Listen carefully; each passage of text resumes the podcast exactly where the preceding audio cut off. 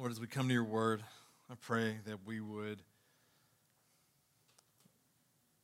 just have a heart of humility. I pray that our heart, God, would have a humble disposition before you, seeking after wisdom as you revealed to us in your word. And we thank you. I pray that you be glorified. I pray you give me the words. I pray that you would be my strength. It's in Jesus' name we pray. Amen. You got your Bible, 1 Kings chapter 9. 1 Kings chapter 9, I've entitled this message, One Greater Than Solomon. One Greater Than Solomon. This morning, we're going to be looking more into wisdom, and we're going to see wisdom really the forefront of what we observe in chapter 10. I was looking online and I was noticing a discussion amongst men about wisdom. I thought this is interesting just because of what I've been studying recently. And a gentleman basically was asking other people to help him with wisdom. And so he was like, Look, I, I, I want to learn, I want to be wise. It was a sincere request. And here is some of the things he got. And I'm not saying all these things are bad advice. This is bad advice, but I want you to think about this is a, a gentleman saying, I want to be wise. What do you got? Right? What do you got? Well, let's see what he, what he had here. I, some of the ones that stick out, uh, one, one person said, the dreading is worse than the doing. One said, uh, one quoted Emerson, what lies behind you and what lies in front of you pales in comparison to what lies inside of you. The New Age class will meet right after the service. Um, if you don't like your situation, change it. Again, pithy, good advice being the richest man in the cemetery, this is Steve Jobs' wisdom. Being the richest man in the cemetery doesn't matter to me. Going to bed at night saying we've done something wonderful, that's what matters to me. Uh, another gentleman said the key to success is failure. Another one said failure makes me work even harder. I've never been afraid to fail. Once I made a decision, I never thought about it again. Another one said, always turn a negative situation into a positive situation. Another one said, if you quit once, it becomes a habit. Never quit. On and on and on. I could go on and further and further and further. And, and I want us to see, though, wisdom is more than pithy one liners. Wisdom is bigger than that. And, and I want us to see this because it's not that I'm wise enough to tell you that, it's that the scripture reveals that to us. The scripture says, Let me give you more about wisdom. The world touches the surface and tries to knock off some of the edges with one liners and with good advice. But again, what we're learning here, you know, what we have noticed is that wisdom is connected to worship Dr. Tony Merida, again, is connected to worship. It's connected to insight. It's connected to discernment. It's connected to purity and living. It's connected to justice. It's, it's connected to a skill of living. And the question is this I want you to ponder it. How in the world can you have a life that is worshipful, insightful, discerning, pure in morality, just and righteous, skilled in the way you live. And friend, I'm not going to wait till the end to tell you the only way you can ever have such a life is to know Jesus Christ and walk with him. There is no wisdom apart from Christ. There's just good, pithy one liners.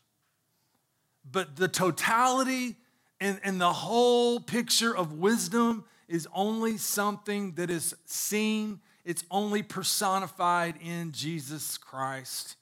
And He is the wisdom, He is our wisdom from God.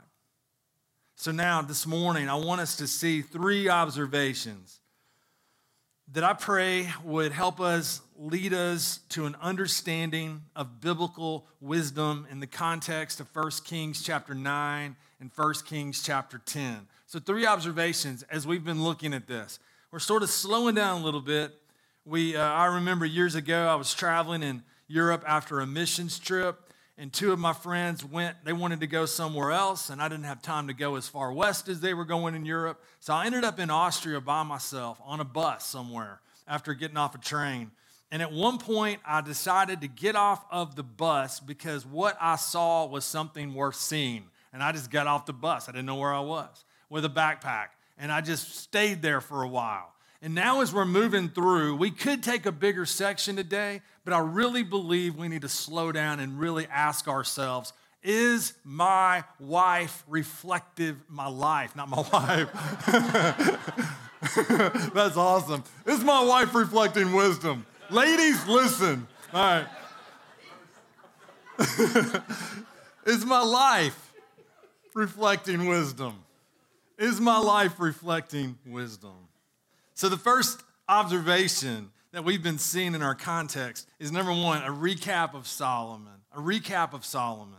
I want us to think again what we've been learning. You know, really, when we got into chapter three, four, and five, we saw an overview of not only his request, but we saw an overview of his life, right? What was, what was the wisdom that you begin to see, and how does the Bible illustrate it? And the Bible illustrates it. And then when you get into chapters six and seven and eight, and even into the first part of chapter nine, it's showing more of that displayed in the building of the temple.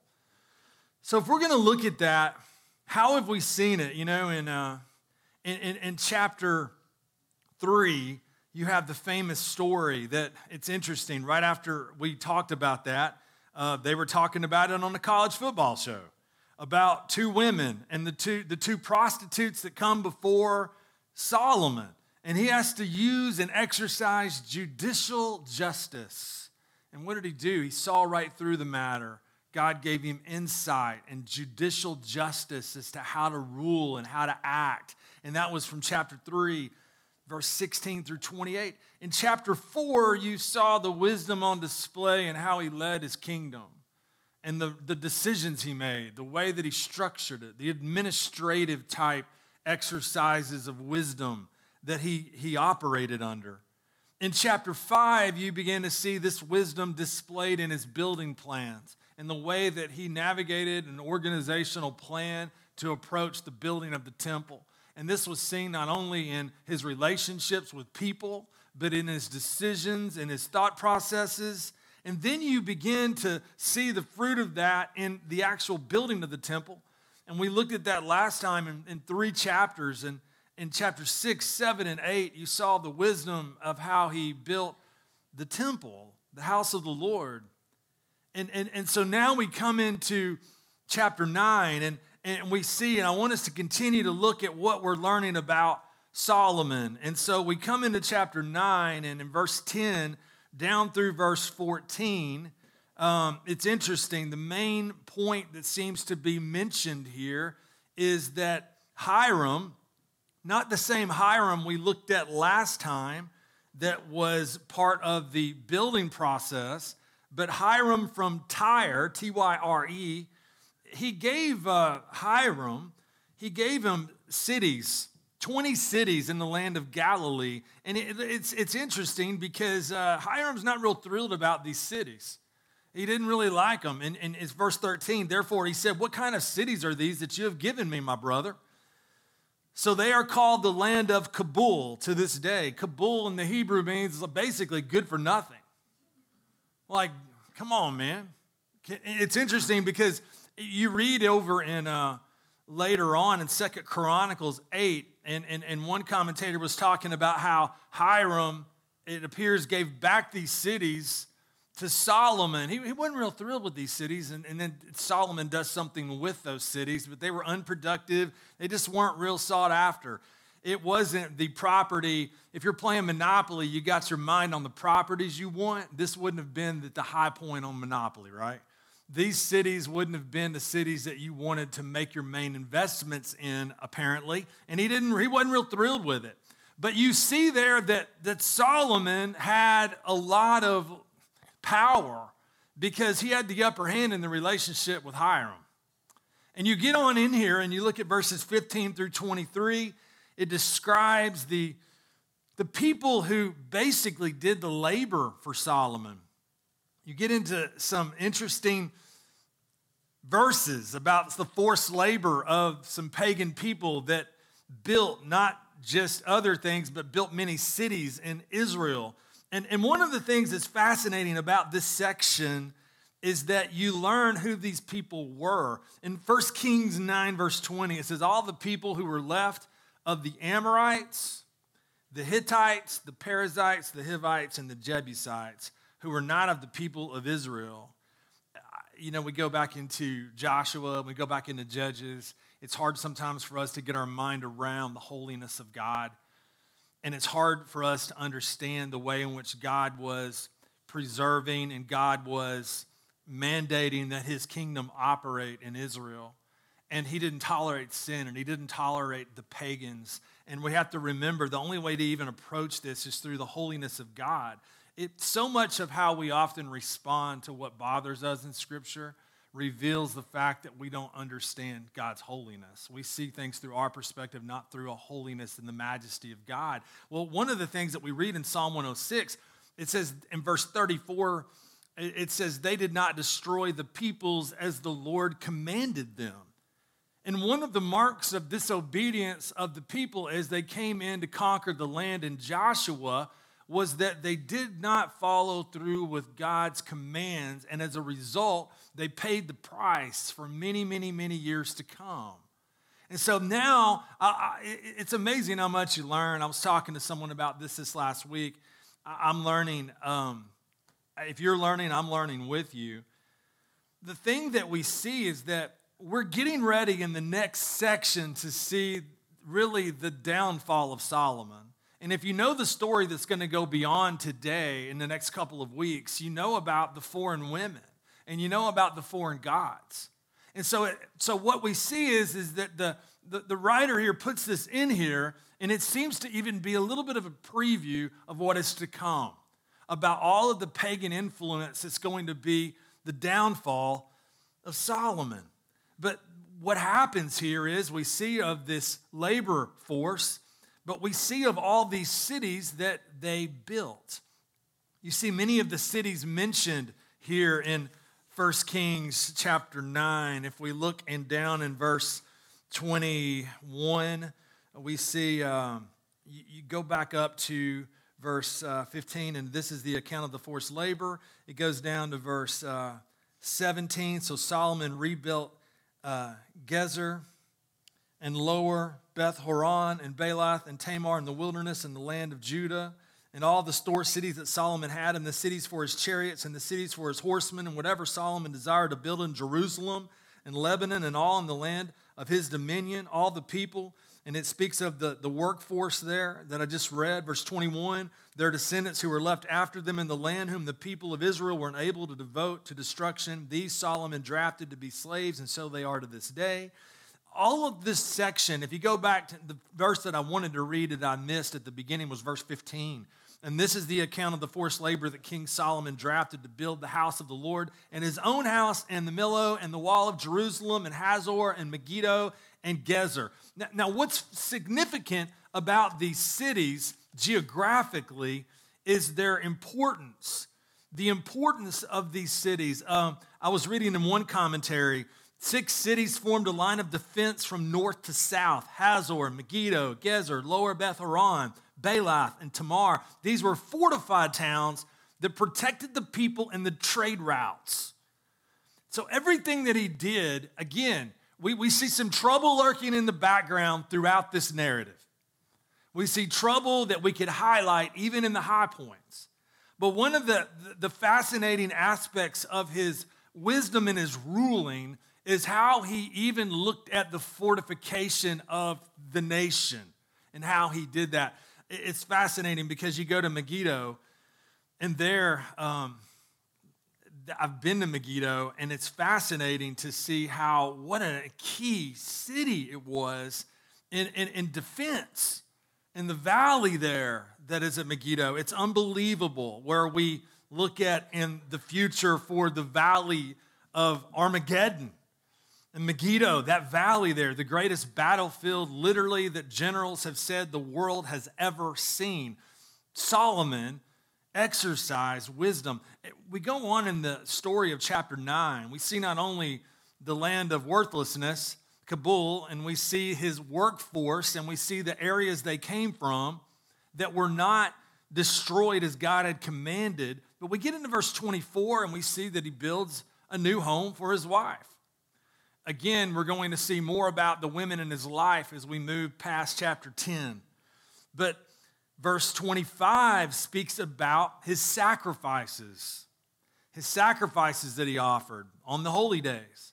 And then we read at the end of the chapter in verse 26 and 27, we learn about the navy and the fleet of ships that he had. King Solomon built a fleet of ships at Ezion Geber, which is near Eloth on the shore of the Red Sea in the land of Edom. So we get, again, we're coming through all of this. If you haven't been with us, Solomon, he had one request God gave him, and Solomon requested wisdom he requested wisdom and discernment, and as a result of his request, God gave him the very things he didn't ask for. God not only gave him wisdom, he gave him riches. And as we move through chapter 3, 4, 5, and 6, we see the wisdom on display, even into the building of the temple in chapter 6, 7, and 8. And now here we are in chapter 9. We see a little bit more of this. So we not only see a recap of Solomon, but the second observation in the text that we're in today is the testimony of this lady named the Queen of Sheba. Let's read chapter 10, 1 through 13. Now, when the Queen of Sheba heard of the fame of Solomon concerning the name of the Lord, she came to test him with hard questions. She came to Jerusalem with a very great retinue with camels bearing spices and very much gold and precious stones. And when she came to Solomon, she told him all that was on her mind. And Solomon answered all her questions. There was nothing hidden from the king that he could not explain to her. And when the queen of Sheba had seen all the wisdom of Solomon, the house that he had built, the food of his table, the seating of his officials, and the attendance of his servants, their clothing, his cupbearers, and his burnt offerings that he offered at the house of the Lord, there was no more breath in her. And she said to the king, The report was true that I heard in my own land of your words and of your wisdom. But I did not believe the reports until I came, and my own eyes had seen it. And behold, the half was not told me, your wisdom and prosperity surpass the report that I heard. Happy are your men. Happy are your servants who continually stand before you and hear your wisdom. Blessed be the Lord your God, who has delighted in you and set you on the throne of Israel. Because the Lord loved Israel forever, he has made you king, that you may execute justice and righteousness. Then she gave the king 120 talents of gold and a very great quantity of spices and precious stones.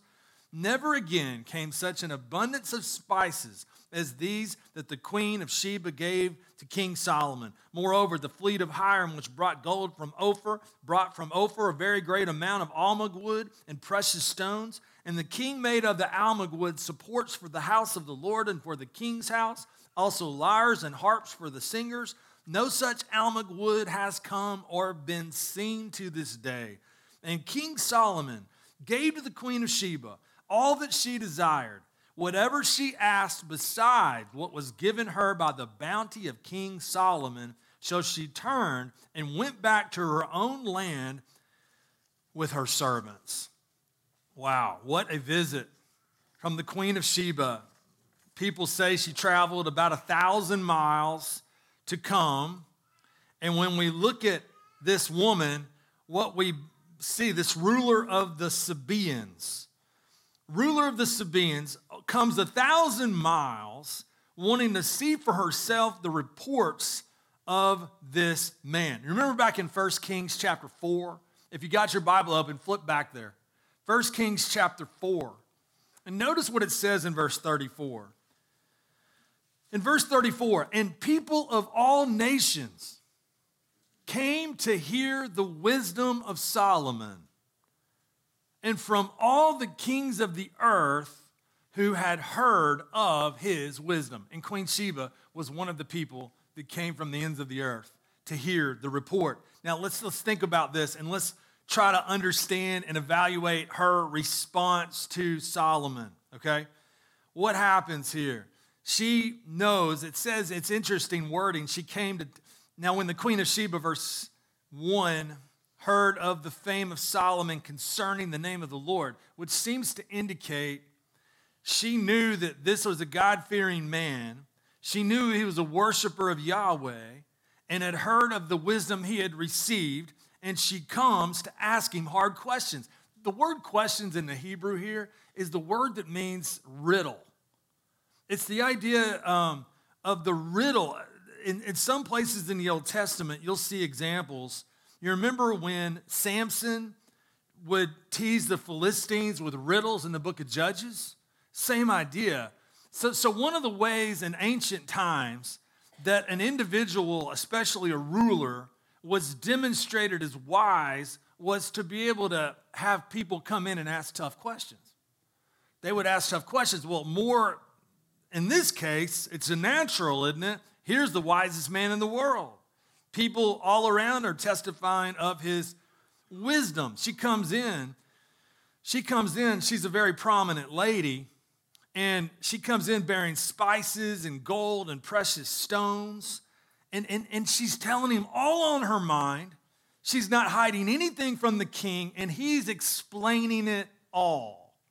And she's overwhelmed. She noticed the houses he had built, the food, the officials in their seating at the table, the attendance of his servants, their clothing, his cupbearers, his burnt offerings that he offered, I, I was looking at um, Graham Ryken has a commentary on Kings, and, and he wrote it like this, and this helped me. The Queen of Sheba witnessed Solomon's wisdom worked out in the government of his kingdom, its architecture, cuisine, fashion, worship, administration. After making her state visit to the king's elegant court, after seeing his stylish palace and dining at his sumptuous table, she was left totally speechless. It's fascinating. She saw it and she's overwhelmed, and it says in the text, there was no more breath in her. She's like, I cannot believe this. I'm amazed. Verse 7 speaks of the fact that she now saw what had been told her. She says in verse 7 that the half was not told her. She says it surpassed the report. And then she speaks about how happy were the men, the servants, who continually had the opportunity to stand before Solomon and hear his wisdom. She's overwhelmed and she sees the effect of his wisdom on his kingdom and on his people. And then she blesses the Lord and she understands as a woman that's coming way from another place, she understands that God had shown delight in Solomon for him to have such a gift. She knew it came from God. And then she made the comment in verse 9 it was because the Lord loved Israel that he has made you king to execute justice and righteousness. She's so amazed at her visit. What does she do? It tells us in verse 10 she gave 120 talents of gold. She gave great quantity of spices and precious stones. And the text says that never again came such an abundance of spices as those that the queen of Sheba gave to the king Solomon. Wow. So, what happens? Solomon, again, showing the abundant wealth that he had, he puts her gifts, they pale in comparison to how he blesses her in her visit. He gives her anything she requests. He's already given her quite a gift bag to go home with, and she leaves amazed. So, what do we see so far? we see a recap of Solomon. We see the testimony of the queen. And we, you know, at this point, if we stop, we would leave and go, wow, we learned a lot about Solomon. We learned about his navy. We learned about his wisdom, his architecture, his food, his cuisine, all kinds of stuff. But, but this morning, we got to go further because Jesus makes a specific reference to this visit. Now, think about that. Phenomenal. So, some people, uh, one thing you always got to be careful of when you look at the uh, Old Testament, and all, to all my teens and all my adults here, I, I pray that you'd have the same view of the Old Testament that King Jesus did. A lot of progressives would say, no, I don't know about that. Well, you know, I don't know about Jonah and the well. Well, isn't it interesting that Jesus believed in Jonah and the well? He talks about it. I don't know about Adam and Eve. Well, Jesus mentions. I mean, on and on and on. What, what Jesus speaks about, we can take to the bank because he's the Lord. And Jesus had a very high view of the Old Testament because he was the one who revealed it. And when we get here, we see in Matthew 12 42, I read that to you last time. I'm going to read you another text, Luke 11 29 through 32, which is the parallel passage in the Gospel. So if you got your Bible, let's look at that text. Luke 11, 29 to 32. So, number one this morning, we see a recap of Solomon. Number two, we see a testimony of a queen. Number three, the third point here in the outline, we see one greater than Solomon. Again, we are privileged, we are graced to look back to the cross where when Solomon was meeting with Queen Sheba, all they knew, or all Solomon knew, were the promises that God had given his daddy.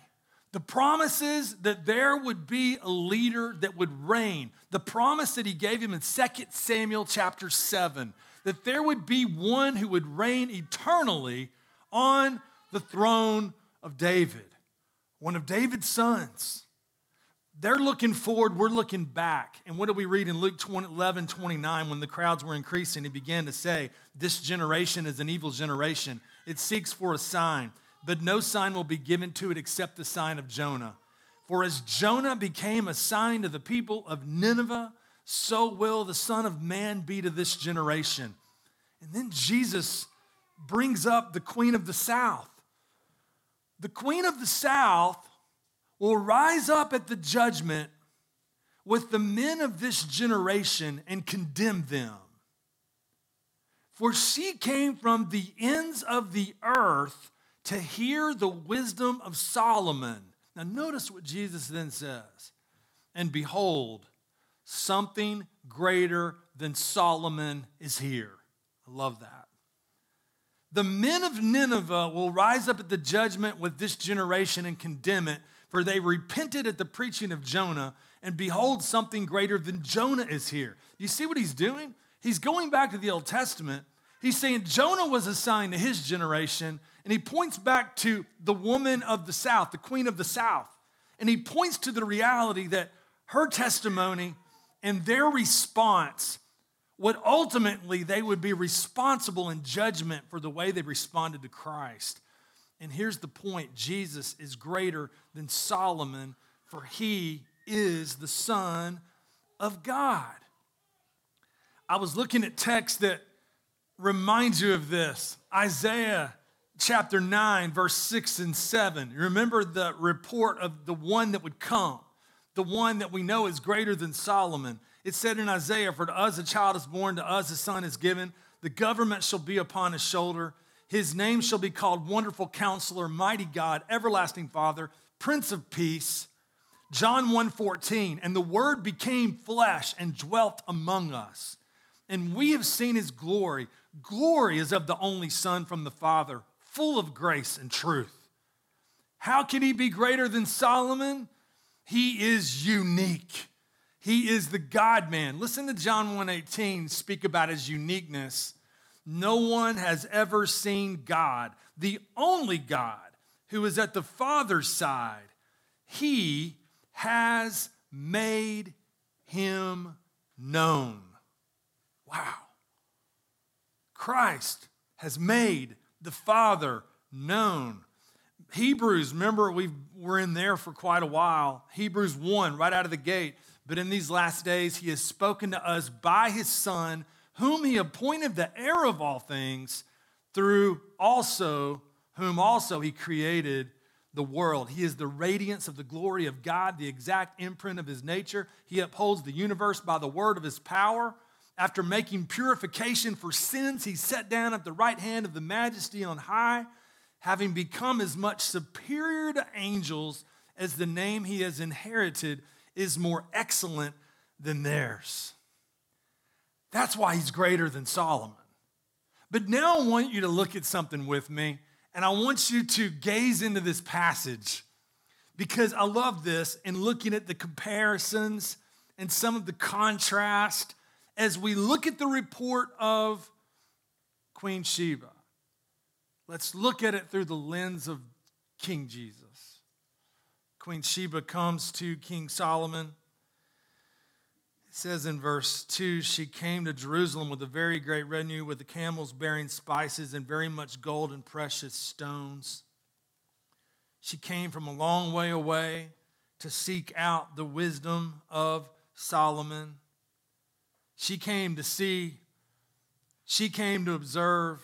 And I want to ask you a very serious question this morning. Have you? Have you come to see, have you come to observe the wisdom of Jesus Christ? To what length have you gone? She went a thousand miles. She did everything she possibly could do. I mean, this was not, you know, jump on, uh, call up Delta and check your frequent flyer miles and get a flight out to uh, Jerusalem. This is a thousand miles in a time and a place when this was not an easy trip. Have you sought out the wisdom of Christ? We can learn a lot from Queen Sheba today. When, when Queen Sheba goes to Solomon, it's interesting because if Jesus is greater than Solomon, we could expect, I think, to see some greater equivalents, greater parallels than even Solomon in the way that Queen Sheba praises him. She mentioned that there was nothing hidden from the king that he could not explain to her. I love this. I was thinking about, we could spend a whole hour speaking about examples, and I could ask you, to say, hey, give me some examples in the Gospels of how Jesus illustrates this. Just a couple that immediately came to my mind is that you remember Nicodemus, the teacher of Israel? He came to Jesus at night, amazed at the wisdom of Christ. You remember the woman at the well who can't help but tell her friends of the man who had told all about this woman? And, and here we see that she reports that there was nothing hidden from the king that he could not explain to her. And when we think about Jesus Christ and we think about who he is, I love thinking about Matthew 7 28. And when Jesus finished these sayings, the crowds were astonished at his teaching for he was teaching them as one who had authority and not as their scribes. He taught, and they knew it was different because his wisdom was different. In Matthew 13, 54, and coming to his hometown, he taught them in their synagogue so that they were astonished and said, Where did this man get this wisdom? And these mighty works. Luke 4:22 and all spoke well of him and marveled at the gracious words that were coming from his mouth. And they said is not this Joseph's son? John 7:15 the Jews therefore marveled saying how is it that this man has learning when he has never studied? John 7:46 the officers answered no one ever spoke like this man. One of the, have you spent time in the Gospels? And I understand it's only by the grace of God we seek. I understand it's only by the grace of God we come. But that doesn't for a moment lighten the responsibility of our call to look and search out these things. And I want you to think have you taken time in your own life and searched out the wisdom of Christ? Teenager, have you taken time in your own life to look into the wisdom of Christ and to what he says in the Gospels? Have you looked at the wisdom of the Word? Have you looked at his teachings? Have you looked at how he responded to people? Have you come to the place of recognizing this is not like any other man that has ever existed? Queen Sheba, when looking at Solomon, came to conclusions that he truly was the wisest person there was, that he met all of the criteria that was being reported about him. But Jesus Christ, is far greater. I love this because you see that she reports that the report was true in verse 6 that I heard in my own land of your words and of your wisdom. She mentions all of this in verse 4 and 5 the house and the food and the seating and the attendants and the clothing and the cupbearers and the offerings. She keeps going and she says she now sees it. She sees it. Your, your wisdom and prosperity surpass the report that I heard. This morning, friend, have you seen the wisdom of Christ? Have you beheld it? If you're really talking to a buddy and you were talking, you know, where you were comfortable talking, it wasn't an awkward conversation with a friend, and they were basically talking about life and the things y'all naturally talk about, could you look at them in the conversation and say to them honestly, I'm overwhelmed when I think about the wisdom of Christ? Sheba could say that to her contemporaries. Sheba could say that to the people in her kingdom she could say that to all that are around her. She testified it here in 1 Kings chapter 10. But I really want you to think about something here. Have you personally seen the wisdom of Christ?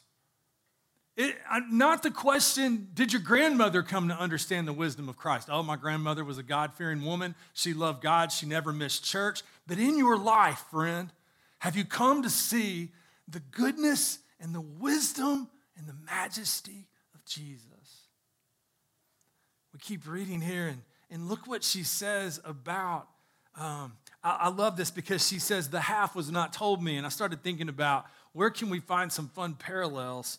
Isn't it amazing, even as children of God, Christian, that, that 1 Corinthians 2 in light of all that God has shown us, in light of all that God has revealed to us, that 1 Corinthians 2 9 says, But as it is written, what no eye has seen, nor ear heard, nor the heart of man imagined, what God has prepared for those who love him.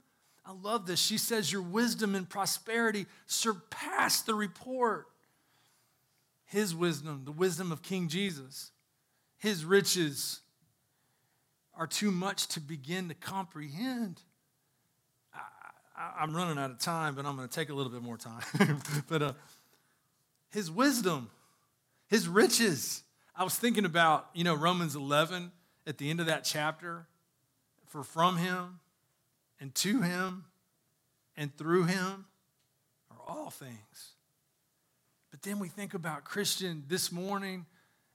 If you've believed on Jesus Christ, and, and, and by grace through faith, you've depended on Him for your salvation, repenting of your sins and believing on Christ, do you realize that, that the riches of Solomon pale in comparison to the riches of King Jesus? Just as Sheba was amazed, just as Sheba had seen, just as Sheba testified of his wisdom and his prosperity, isn't it overwhelming to consider and to think that because Jesus is greater than Solomon, we now see this passage like Romans 9 in order to make known the riches of his glory for vessels of mercy, which he has prepared beforehand for glory. Just to go through Romans 11, oh, the depths of the riches and the wisdom and knowledge of God. But then we read that those who trust in him, the kid that believes on Christ, the elderly woman that believes on Christ, for anyone by grace through faith that comes unto Christ like a little child. We read of the, the glory of Christ in you, the hope of glory, that, that Paul would say, What are the riches of his glorious inheritance in the saints? That he would say in Ephesians 1 3 that he's blessed us in Christ with every spiritual blessing Ephesians 2 7, that he might show the immeasurable riches of his grace and kindness.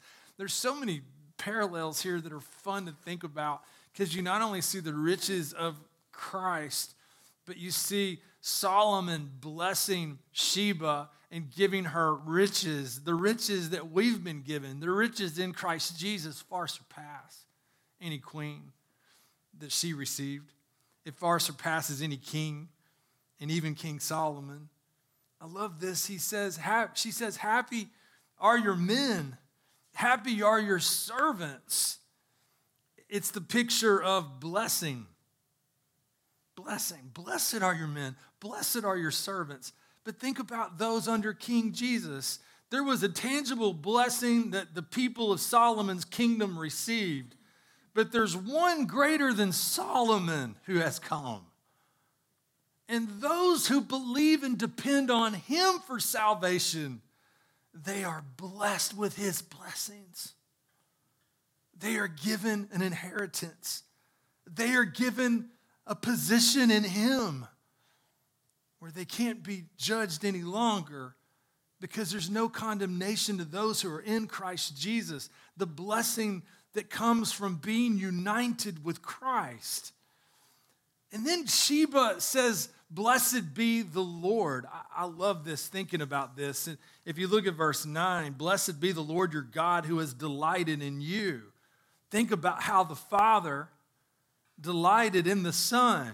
In Mark 1:11, and a voice came from heaven, "You are my beloved son, with you I am well pleased." And then Sheba goes on and says to Solomon, he sets you on the throne of Israel because the Lord loved Israel forever. He has made you king that he you may execute justice and righteousness and we know that he does it because of his glory and that primarily but friend do you realize that even as we think about Solomon and we think how the Lord loved Israel and as a result he made Solomon king do you think about the fact that because the Lord loved us, He made Christ king.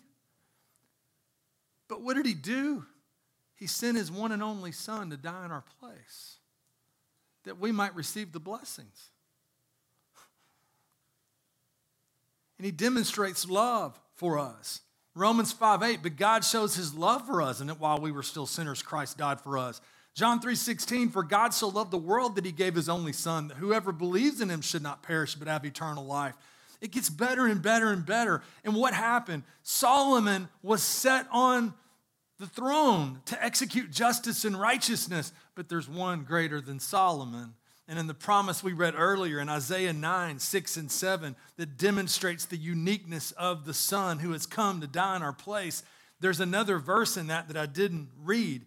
It's verse 7, and it speaks of this kingdom that he will rule over, King Jesus, of the increase of his government and of peace. There will be no end. On the throne of David and over his kingdom to establish it and to uphold it with justice and with righteousness. From this time forth and forevermore, the zeal of the Lord of hosts will do this. I love this because you could really, there's so many parallels here. We could come up with so many more. But do you notice she's so overwhelmed that she gives a gift to the king? She gives a gift. 1 Peter 2:24 says he himself bore our sins in his body on the tree that we might die to sin and live to righteousness. By his wounds you've been healed. Romans says, I appeal to you therefore brothers by the mercies of God in light of his who he is, in light of what he's done for you. Present your bodies as a living sacrifice, holy and acceptable to God. And why now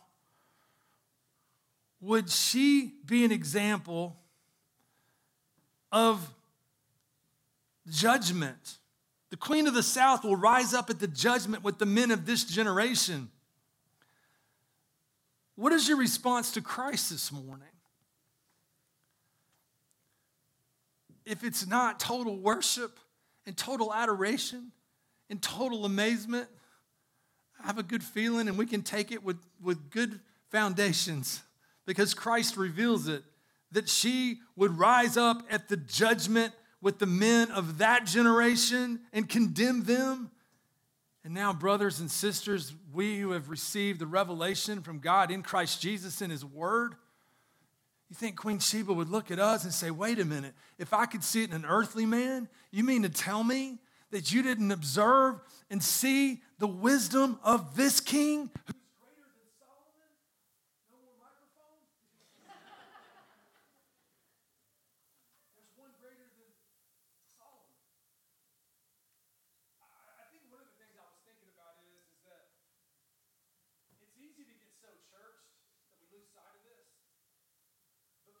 to think about something here.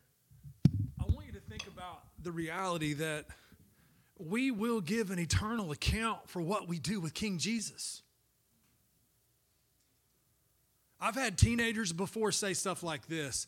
You know, if you, if, you, if you press them a little bit and say, Where are you at with Christ? And they'll say, You know what? I'm just not there yet. You know what? I'll figure that out later. And I, and I want to encourage not only teenagers and kids and adults, but I want you to understand that today is the day of salvation.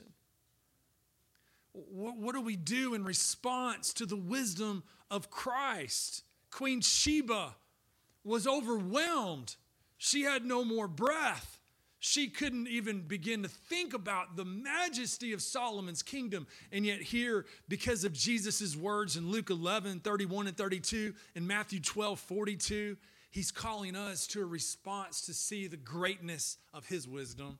And why is that? He is the God man, he personified wisdom. Colossians 2 3, in whom are hidden all the treasures of wisdom and knowledge.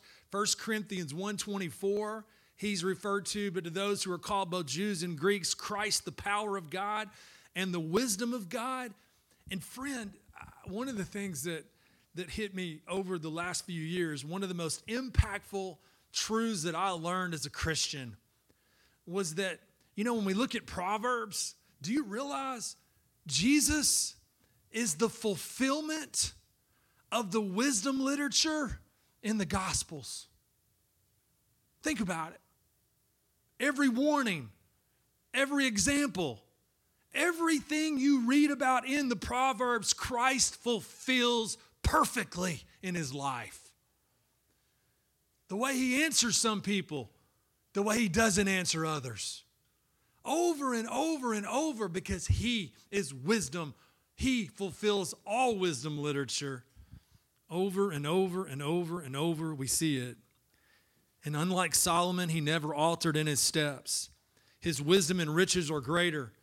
His word makes us wise. 2 Timothy 3:15 says, "And how from childhood you've been acquainted with the sacred writings which are able to make you wise for salvation through faith in Christ Jesus."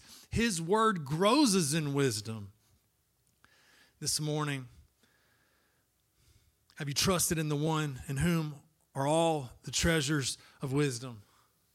This morning, look at your life, think about your life. Are you wise? Because if something, if we're if we're living as fools, or if, or if our life demonstrates folly, it illustrates something wrong with ourselves and Jesus. It could be that we've never come to know Him. That's a major problem. Because apart from the wisdom of Christ, Folly can never be made wise. Fools can never come to wisdom apart from the salvation in Jesus. But, friend, this morning, I want you to think of something in my final example. You see, the only way we can demonstrate wisdom, I had a friend in Albuquerque, and, and he was a godly man. And his name was Rick, and, and, and, and he was a, a simple guy he was an engineer. He loved God's word. He was in it all the time. And, and it hit me as I was studying this passage because I would get around him and he was kind, he was insightful, he was discerning, he loved his wife, he was faithful to her in his life and in his mind. He, he, he, he was a good man, he was a godly man. But how does that work? How does that happen?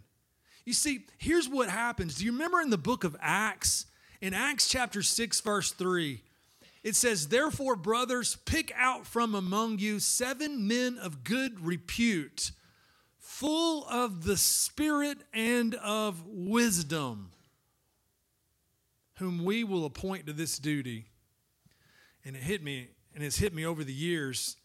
The reason why people in the body of Christ manifest the wisdom of Christ in their lives is because as they walk with Jesus, as they yield to his word, as they humbly seek him in their lives, guess what happens?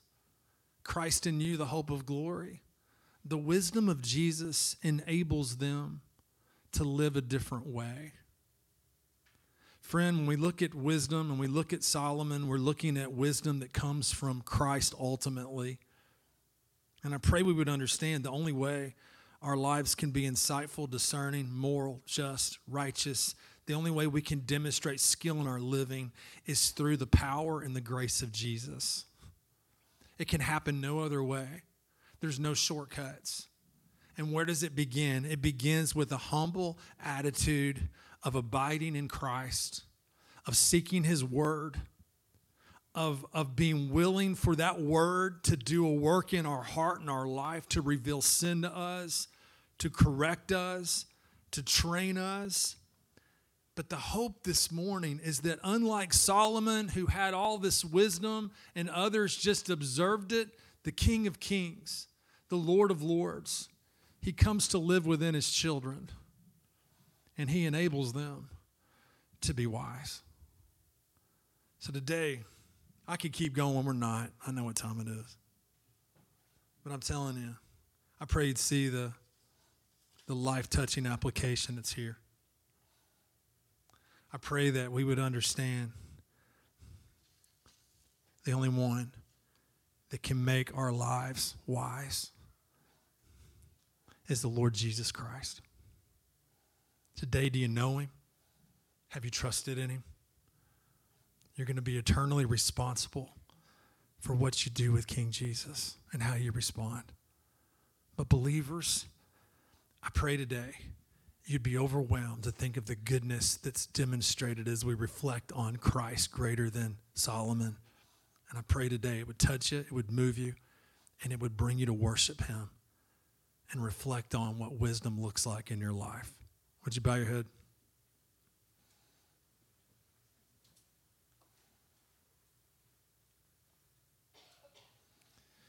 Lord, I thank you for your word. I thank you, God, for, Lord, how, Lord Jesus, you exercise wisdom in, in your creation, in your teaching, in your salvation, in your church. You were wise. And I pray today we would understand your amazing grace. And I pray that we would come to see, just as Sheba did with Solomon, that the report that we've heard is not even half of what we've seen. Because you truly are remarkable in your grace and your wisdom and your riches. And I pray today, Lord, that, that everyone here would see the hope and the wisdom that's in Jesus Christ. And I pray that they would see that while they were sinners, Christ died in their place. And I pray today, Lord, we would see as believers that we are invited to walk in wisdom. We're invited to walk with you in this journey. And Lord, as we get to know you more, as we fellowship with you, as we're changed by your word, your grace changes our life and it reflects you because it's not us, but it's Christ working in us. So, Lord, I pray that that would change us. It's in Jesus' name we pray. If you'd stand with me.